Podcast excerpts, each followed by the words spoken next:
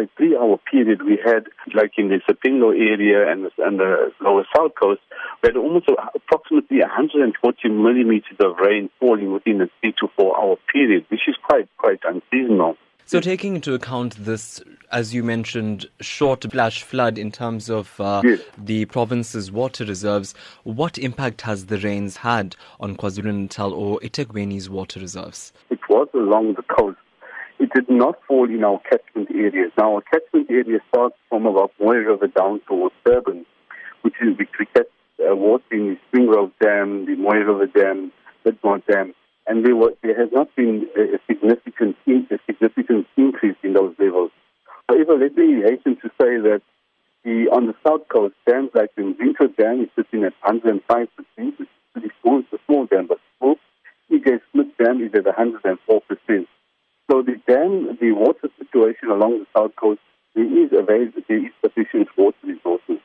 However, the eThekwini system, as I indicated, which runs from about Pietermaritzburg down to Durban, our levels are 10% better than where we were, but the levels have not uh, increased that significantly. Coming out of the three-year uh, drought that we have, they're all sitting at a reasonable level, but we are not out of the uh, out of the woods yet in terms of uh, our resources. Many residents are sometimes perplexed based on the volume of rain, and then the city says water restrictions are still in place.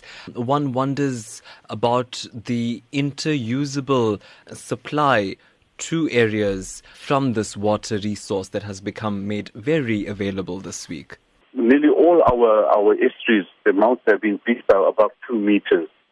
And so it's a natural occurrence which nature breaches itself and cleans itself out. It helps with the, the, the, the ecosystem in terms of replenishing itself and so forth. It was a very frightening time for many residents across Durban.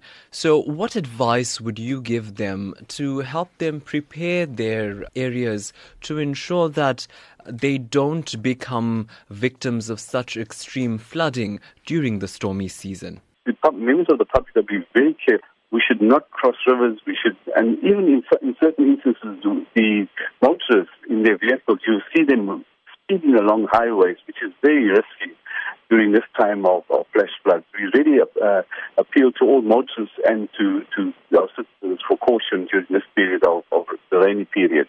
We are now entering our rainy period in KwaZulu-Natal, which starts about now until about end of March.